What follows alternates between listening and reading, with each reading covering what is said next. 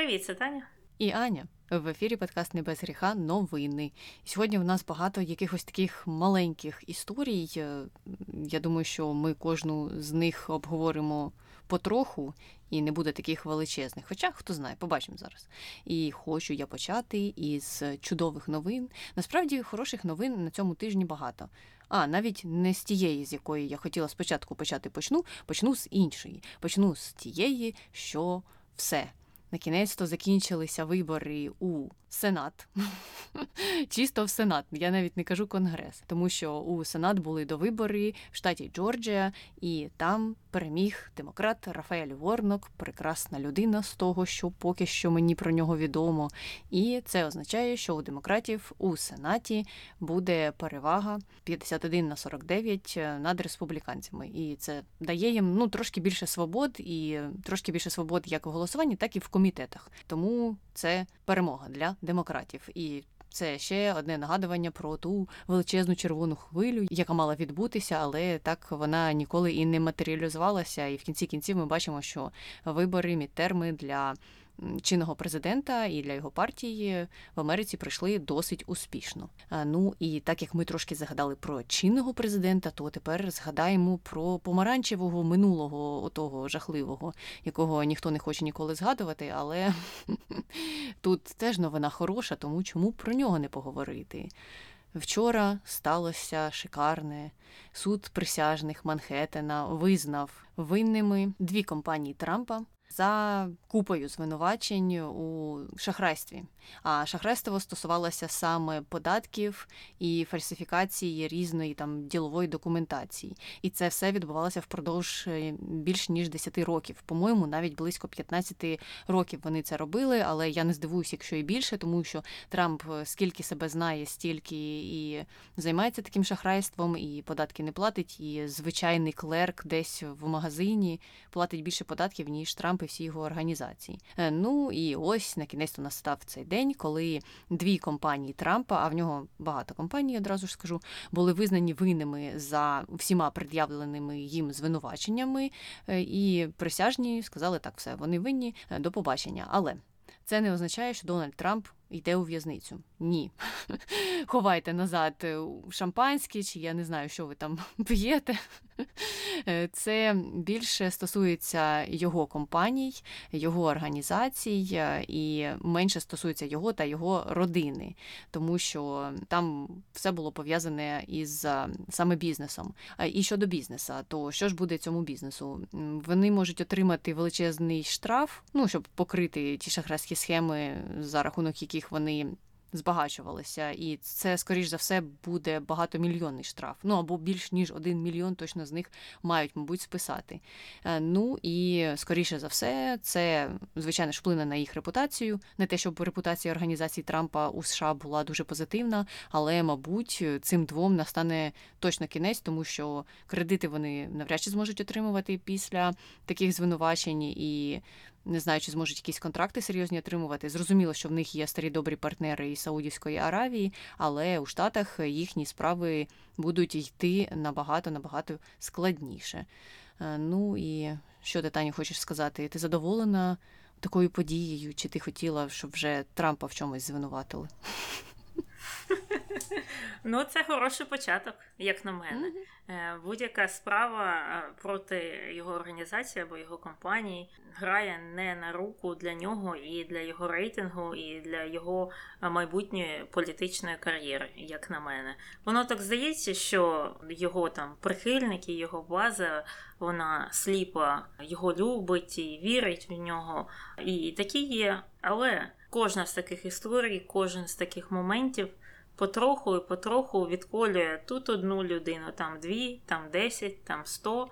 І так він е, потроху втрачає свою підтримку, навіть якщо порівняти з минулим роком або з позаминулим. Так, кожен з цих інцидентів, починаючи, мабуть, з нападу на капітолій, повідривав від нього прихильників. І чим далі, я думаю, тим буде краще. Угу. З одного боку, так. Я просто знаєш, що думаю, ці прихильники, які відколюються від нього, вони ж відколюються. Не через раціональні причини в більшості своїй, а через те, що вони не люблять лузерів. вони хочуть, щоб він займався тим, чим займається, оцими своїми мутними справами і шахрайством. Тобто, ну не те, що хочуть, вони не проти, їм все одно на це. Але їм не подобається, що він попався. Що його схопили на цей раз, і таким чином виходить, що вони підтримують якогось там лузера, який не може навіть обкрутити суд Манхеттена на своєму пальці. Того мені здається, що основна причина таких відколів саме полягає в цьому. Але ну це звичайно мої спекуляції. Просто база у нього з самого початку була нераціональна, і підтримувала вона його не завдяки якимось його звершенням. Вони підтримували його через його скандальну натуру. І все. А зараз ця скандальна натура вона ну не така успішна, як е, хотіла здаватися раніше. І це їм видно, і вони це розуміють, і тому їм вже не так цікаво з ним. Вони будуть шукати когось іншого, але хочеться сподіватися, що цей хтось інший буде не страшніший за Трампа. Тут знаєш, не розумієш до кінця, чи варто топити за те, щоб Трампа. Посадили, чи на нього наклали штрафи, чи не допустили до виборів, чи ні, тому що ти не знаєш, хто може прийти замість нього. І це ну, трошки лякає. Ну, мені здається, найкращим варіантом було б е, топити його рейтинг е, і дотопити його до такого рівня, що він буде не е, електорабельним, тобто ну, не зможе виграти вибори, але дати йому балотуватися дати йому йти на ці вибори, і потім просто виграти у нього.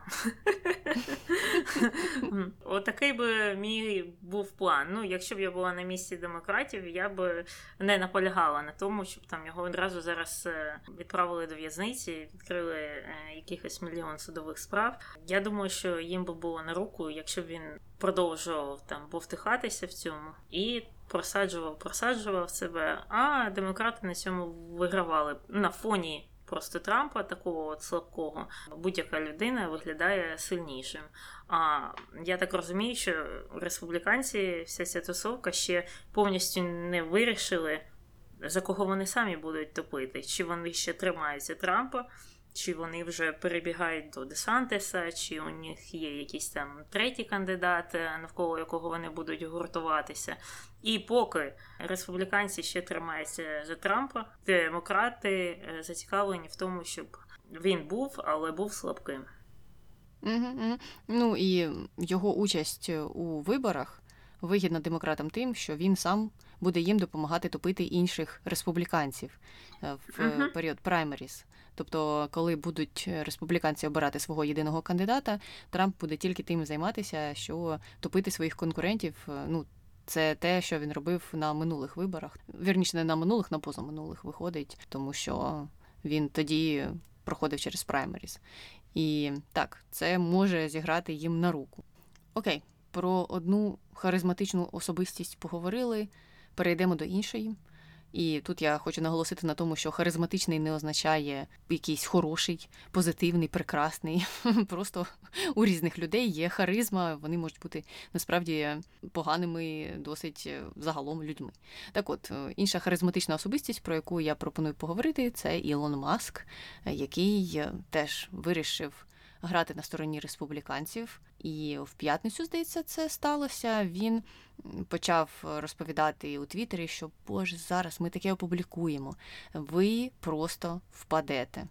Це стосувалося так званих файлів Твіттера, як їх називають в народі. І Маск натякав, що зараз е, вони зіллють ці файли і громадськість побачить те, як відбувалося придушення свободи слова на Твіттері за тих часів, коли він ще не був там керівником. Ну і після того з'явилася серія твітів. Їх написав навіть не знаю, чи це журналіст, як його назвати. Дуже заангажована людина, коротше кажучи, їх написала Мет Таїбі. І ці твіти стосувалися історії дуже давньої і древньої, і про яку всі давно все знали насправді. Тобто нічого нового там не було опубліковано. Ця тема вже давно обговорювалася. Це було ще по-моєму, у 2020 році або навіть 2019, і тема, яку цей Мет Таїбі висунув на обговорення як доказ придушення свободи слова, стосувалася файлів е, Хантера Байдена і теми пов'язані з його лептопом. Ха-ха-ха, лептоп Хантера Байдена знову виплив. І те, як Твіттер реагував на публікації, що стосувалися цих файлів і цієї теми загалом. Ну а там сталося наступне: Нью-Йорк Пост. Газета, яка славиться своєю такою спірною репутацією, опублікувала статтю про лептоп Хантера Байдена, але ця стаття базувалася на інформації, яка була незрозуміло, як отримана, і, можливо, отримана незаконним шляхом, тобто це був якийсь витік даних, е, нелегально вони отримали. І тому Твіттер у відповідь на цю публікацію вирішив обмежити доступ до неї в певний момент. А вирішили вони це зробити, тому що на той час е, ну, дуже активно діяли росіяни і намагалися якось впливати на вибори своєю дезінформаційною кампанією. І Твіттер був е, насторожі цього питання, і їм здалося, що це ось якраз схожа тема на те, що можливо це якийсь вкид росіян, і через це вони обмежили на деякий час доступ до цієї новини, обмежили шерінг цієї новини і все таке інше інше. Потім вони розбиралися дуже довго, чи правильно була ця політика, як правильно було вчинити насправді. Їх навіть викликали на слухання, і там все це обговорювалося. Але варто зазначити, що Твіттеру не було надано ніяких інструкцій ніким стосовно цієї статті і стосовно того, як діяти відповідно до цієї статті. Більш того, Джо Байден на той момент не був главою держави. І Якщо ми говоримо про утискання свободи слова, то таке поняття, як утискання свободи слова у США, стосується тільки держави. Тобто держава не може сказати будь-кому, будь-якому громадянину чи не громадянину, людині, яка проживає у США, щоб вона щось не говорила. Тобто, якби держава прийшла до Твіттера і сказала закрийте свої роти і не публікуйте оце, оце і оце, то це було б утискання свободи слова. Якщо, наприклад, я кажу Тані у приватній або неприватній розмові, Таню, будь ласка, припини говорити на цю тему. Це не утискання свободи слова Тані, тому що я не є державою, я приватна особа. Ну і із цією статтею про Хантера Байдена фактично нічого такого, щоб стосувалося утискання свободи слова, не виявилося. Тобто держава не прийшла до Твіттера і не сказала їм заборонити публікацію або шерінг цієї статті. Твіттер сам всередині своєї компанії вирішив це зробити. Але Ілону Маску треба було ж якось розкрутити цю тему і довести, що ні, ні, ні, це був вплив зовні. І в серії твітів, де він і оцей Мет Таїбі намагалися це все довести, вони як доказ привели декілька твітів, які були видалені на прохання кампанії Байдена. А ці твіти насправді стосувалися того, що у соцмережі незаконним чином поширювалися інтимні фотографії Хантера Байдена. Ну тобто там зламали чи то лептоп, чи то його особисті дані, і отримали доступ до цього, і без його згоди поширювали фотки його приватних частин, і це порушує його особисті кордони. Тобто представники кампанії Байдена звернулися до представників Твіттера і сказали, будь ласка, видаліть ось ці файли, тому що вони поширюються без згоди їх власника, фактично. І це все, що відбулося. І саме оцю частину всієї історії про лептоп Хантера Байдена Ілон Маск і його колега Мет Таїбі намагалися притягнути за вуха до історії про утискання свободи слова. Ось і вся драма. Тобто ніякої нової інформації вони не опублікували, не презентували. Хоча Ілон Маск там намагався готувати публіку до цього, і потім був дуже розчарований тим, що люди сміялися і казали, Боже, ми це все знали ще два роки назад, і ти нічого нового нам не показав. Про це вже були слухання. Ну тобто, те, що Ілон Маск не слідкує за повісткою денною і не читає новини, не означає, що їх не читають всі інші люди у США і за межами цієї країни. І те, що для Ілона Маска це стало новиною, і він тим паче не знає законів, він не знає, що таке свобода слова і утискання свободи слова. Ну не означає, що всі інші цього також не знають. Угу, угу. Це дійсно, і це не тільки проблема Ілона Маска, що він не знає взагалі, як працює перша поправка, і що вкладається в сенс свободи слова. По-перше, вона не є необмеженою навіть в Сполучених Штатах, хоча там вона є найширшою, як ми казали в попередньому випуску, здається, або а, в одному з наших випусків про відомих людей в Америці там допустимий hate speech, а в Європейському Союзі це вже є ну, незаконним фактично. Тобто тебе можуть е, притягнути до відповідальності, якщо ти будеш ображати певні групи а, населення. Але в той же час в Америці, якщо ти будеш е, писати е, або говорити те, що ставить під загрозу національну безпеку, це також держава має право прибрати. Тобто, якщо ти будеш викладати інформацію про якісь там е, військові бази, так, чи якісь нові там розробки, чи е, будь-яку інформацію, яка може якось негативно попливати на безпеку країни, це також можна прибрати і можна якось на це попливати. І іншим також є моментом, що якщо, наприклад, я і Аня зараз почнемо говорити про те, що ми купили всю зброю світу, вже сидимо з різними там вибухівками. У нас є чітко пророблений план, і у нас на меті є вбити якусь е, державну особу, ну там чи президента, чи якогось сенатора. І ми от зараз проговоримо завтра. От е, зустрічаємося о півдні, збираємо всю нашу зброю, збираємо наших друзів, які також хочуть когось вбити, і рушаємо на Вашингтон, і там будемо це от робити. І якщо це хтось е, послухає він може е, спокійно звернутися до ФБР або інших інстанцій і пожалітися і сказати, що слухайте. Е, тут е, люди щось планують і планують щось нехороше щодо керівництва нашої держави.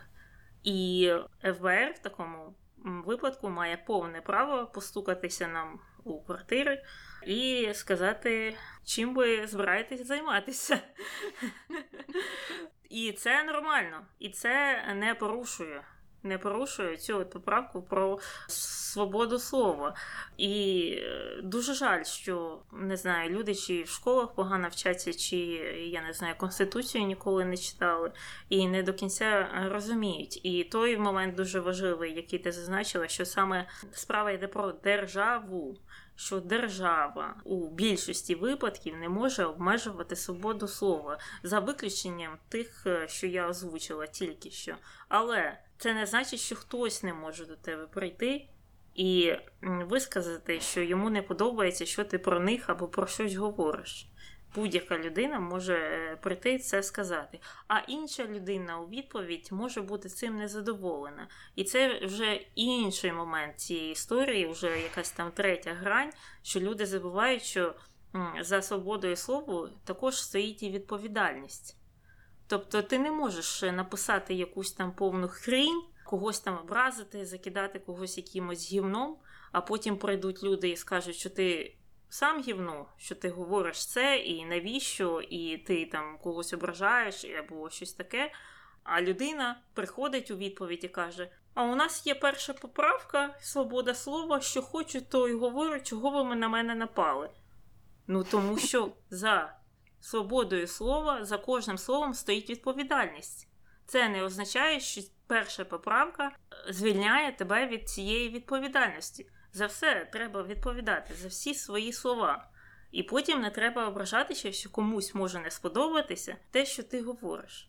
Ну так, дійсно, я теж не розумію, як така велика кількість людей так неправильно інтерпретує поняття свободи слова у США. І коли я говорю про те, що я не розумію, чи я дивуюся, я натякаю на те, що ці люди прекрасно все розуміють. Вони просто маніпулюють цим поняттям. Ну тому що мені здається, це вчать в першому класі, якщо не в дитячому садочку, про те, що таке свобода слова, хто не може утискати чию свободу слова, і що те, що хтось може відреагувати на якусь нісенітницю, яку ти говориш, це не є утиском твоєї свободи слова. Людина має право на реакцію, як ти і сказала. А ти маєш право отримати наслідки, якщо ти говориш, е, що попало. І це стосується саме Ілона Маска у цій ситуації. Він, звичайно, це все робить е, не тому, що він хоче відстояти поняття свободи слова неправильним чином. А він це угу. робить для того, щоб е, ну, віруснути свою соцмережу, щоб про неї говорити. Він звик до того, що будь-який маркетинг, будь-які речі, які про тебе говорять, це щось хороше, але мені здається, що останнім часом це для нього перестає працювати, що дуже добре, тому що знову ж таки ми тут повертаємося до нашого одвічного критикування соціальних мереж і того, як вони працюють останнім часом, і того, хто там стоїть на чолі, і що це. Вирішується все ледь не одноосібно в багатьох випадках, і що моніторинг за цими соціальними мережами потрібен величезний. Е, ну і мені здається, що у випадку з Ілоном Маском ми всі рухаємося в ту сторону, що скоро це може реалізуватися, адже ну він дійсно. Багато чого останнім часом робить для того, щоб е, до нього прийшла якась перевірка. Тому будемо чекати на це з нетерпінням, щонайменше я. Угу, угу. Так, і я тут хочу додати, що е, за Конституцією України у нас також хейт спіч вважається нормальним. Тобто, у нас е, настільки ж широке поняття про свободу слова, як і в Америці. І ну, набагато ширше, ніж е, в самому Європейському Союзі. Але думаю, коли ми станемо членом Європейського Союзу, то наше поняття українське про свободу слова буде обмежено, як би це дивно не звучало. Ну і наостанок можна поговорити про хороші новини. На цьому тижні вийшло багато останніх випусків е, різних міжнародних видань, останніх за цей рік, тобто вони підсумкові, і е, багато з них е, вирішили відзначити Україну, українців і наше політичне керівництво на їх обкладинках. А, а до тих обкладинок ще йшли е, непогані статті, і, звісно ж, найяскравішим прикладом цього є е, журнал Time, який помістив е, президента Зеленського, і також багатьох там людей, відомих в Україні. Я там бачила Клопотенка, наприклад, і вони уособлюють український дух. Ну, тобто український, в принципі, народ. Так що я всіх е, з цим вітаю. Фактично, ми всі є чи персоною року, чи явищем року, але в будь-якому випадку це е, приємно. Ну і до журналу Time, звісно ж, приєдналися і інші видання, наприклад, Financial Times е, також визнала Зеленського людиною року, і видання Політику, і видання New European. І здається, ще щось, але я вже забула, що. Ну, там в будь-якому випадку десь е, п'ять таких досить відомих видань наприкінець року прийшли до висновку, що Україна і український президент це ті, хто дуже сильно повпливали на події року, що минає, фактично. А, Ну і щодо статей, які йшли до цього всього, в таймі чудова стаття. Ну, взагалі мені подобається, як Саймон Шустер пише. У нього і попередня стаття в Тайм була а, хороша, і ця, і там ну, є такі цікаві деталі. Він там розповідає, як він їздив з цим президентським кортежем, поїздом, персональним поїздом туди в Херсон і назад. І Там багато цікавих деталей. Рекомендую почитати. І е, дуже добре, що в цьому випадку багато з наших видань переклали це все і виклали у себе е, на сайтах. бо в попередніх випадках ну, ми ж не раз жалілися, що вони вибирають якісь цитатки, щоб похайпувати на, на чомусь або позрадофілити. Ну, це ж улюблена справа. Але у цьому випадку вони вирішили все перекласти, все повісили, і мені здається, і на українській правді є, і на НВ є, так що можна почитати. Дуже цікава стаття. На Financial Times е, також вийшла, але вона набагато менш цікава. Її написав славнозвісний Крістофер Міллер або горе звісний, там як е, на це подивитися, бо він є досить контроверсійною персоною в Україні серед е, журналістів і ну. Там стаття мені е, менше сподобалася, вона була менш цікавою. Мені здалося, що я б могла написати таку статтю, тому що там якось по Вікіпедії йшло, чесне слово. Але от з журналу Time статтю я рекомендую почитати. А ти що скажеш про це? Ти читала цю статтю? Я ще не дійшла до неї, але я можу, Таню, тобі влаштувати міні-вікторину і попросити тебе вгадати, хто був персоною року минулого року за версією журналу Time і, здається, за версією журналу Financial Times або газети Financial Times. Ілон Маск? Угу. Говорячи про минулу тему і минулі новини. Так, е, тому, можливо, це щось означає, що світ йде в позитивному, хорошому, в правильному напрямку. Ми рухаємося від Ілона Маска до українського народу, українського духу. І це говорить, е, що світ змінюється на краще, як на мене. Але я пам'ятаю, що в минулому році, коли його визнавали людиною року, то це теж був фурор, і там теж виходило багато статей, звичайно ж, про те, який він візіонер. А цього року маємо зовсім іншу тему. Ну, до речі, якщо прослідкувати е, за тим, які виходили статті е, про того ж Зеленського, там три роки, два роки тому, і от зараз е, там також дуже цікавий такий шіфт е, думок. І мені здається, що журналісти часто стають заручниками власної якоїсь е, медійного хайпу, причому як і в позитивному, так і в негативному сенсі.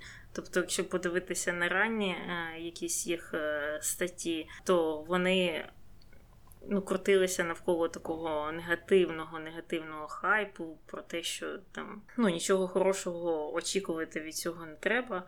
А зараз вони, як як знаєш, як вимикач переключили, і зараз вони навпаки впали в інший екстрим і а, пишуть такий е, ультрапозитивний хайп. І мені здається, що ну, взагалі світовій журналістиці і нашій, так тим паче, завжди не вистачає якоїсь зваженості в своїх оцінках е, в такому часовому просторі, тому що ну досить дивно читати ту ж саму людину, що вона писала рік тому, і те, що вона пише зараз. Хоча не так багато і змінилося в багатьох речах про те, що він пише або вона пише.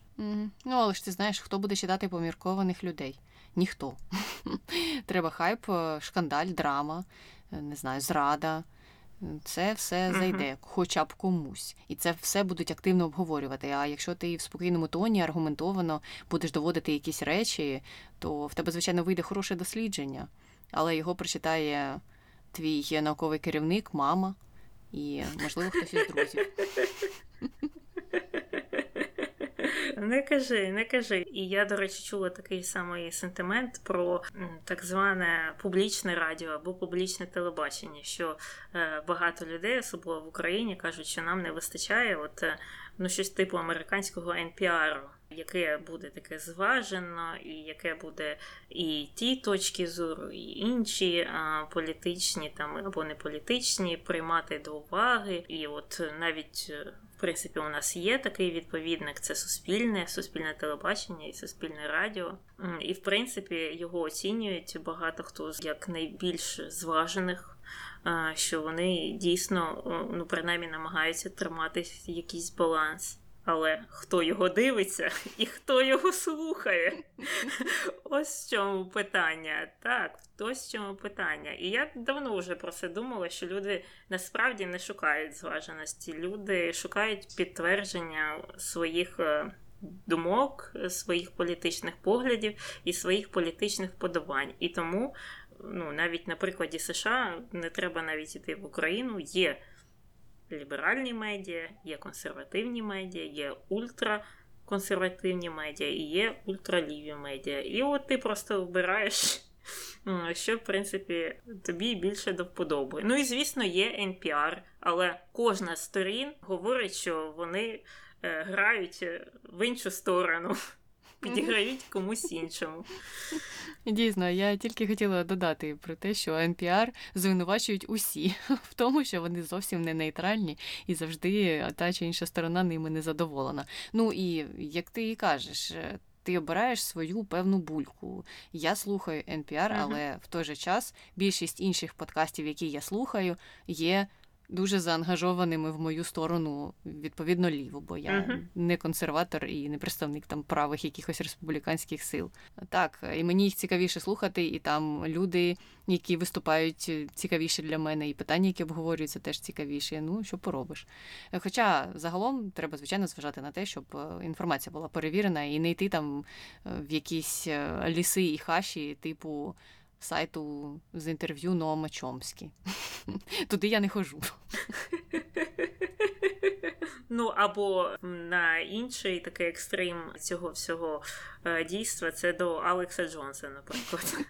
Таня, ну Алекс Джонс на минулому тижні знаєш, показав себе в кращому світлі, ніж його співбесідник, тому що до нього прийшов Кані Вест або Єй, чи як він зараз себе називає, і почав розповідати про те, який хороший чувак Гітлер. І навіть навіть це засмутило Алекса Джонса. Це був певний зірковий момент для Алекса Джонса, і той момент, коли він виглядав краще. І це, мабуть, єдиний момент в його житті. Тому що Алекс Джонс щось там бубанів собі під носа про те, що ні-ні ні, ну Гітлер взагалі був поганим дуже. А Кані Вест три години розповідав про те, що та ні, не такий вже він і поганий, і я взагалі ним надихаюся. Але я це все, звичайно ж, веду не для того, щоб просто посміятися, а для того, щоб натякнути на те, що це теж маніпулювання людьми, і це теж хайпожерство, і це свідоме запрошення людей із психічними проблемами на трибуну, певну, дуже заангажовану, і очікування того, що своїми діями людина принесе тобі величезну аудиторію. Це стосується як Алекса Джонса, так і Ілона Маска, який повернув аккаунт Кан'є в Твіттері, а потім знову його заблокував, коли той почав свастики там вішати. Ну, тобто, замість того, щоб працювати із проблемами, які переживає людина, цю людину використовують. І це в той же час не знімає відповідальності з Канія. Я ні в коєму випадку про це не говорю. Він відповідальний за те, що він казав, і він має про це знати і має це розуміти. Але просто паралельно з цим існують такі жахливі люди, які підбурюють це все, які на цьому паразитують, які йому не говорять про те, що це не те, що ти маєш розповідати, і це не те, чим ти маєш ділитися на публіку, і чому це все жахливо і погано. Ну, Алекс Джонс там щось намагався говорити, але у Алекса Джонса така репутація, що хм, він теж uh-huh. не зовсім та людина, яка може адекватно аргументувати такі речі. Так, тому хотілося закінчити на чомусь позитивному, але закінчимо на такому моменті, який змушує, мабуть, задуматися про суспільну відповідальність в певних ситуаціях. Угу, угу. Ну і добре, тоді на цьому все будемо завершувати. З вами була Таня і Аня. Слава Україні! Героям слава!